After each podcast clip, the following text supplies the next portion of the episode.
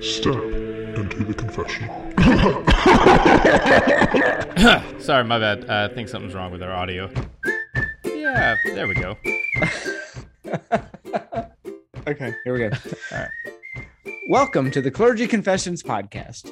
We're committed to sharing truly awful experiences of ministers in complete anonymity. Without fear of reprisal, our guests can tell you their stories in full details. To protect the innocent, we've altered their voice and taken out context clues. So good luck trying to guess who these folks are. And if you're trying to, it might be time to change your priorities. And don't mistake these stories in an indictment of the church, as each episode is capped off with guidance on healthier approaches when facing moments of turmoil and conflict. In other words, we're not dumping on the church and we're not dumping on vocational ministry.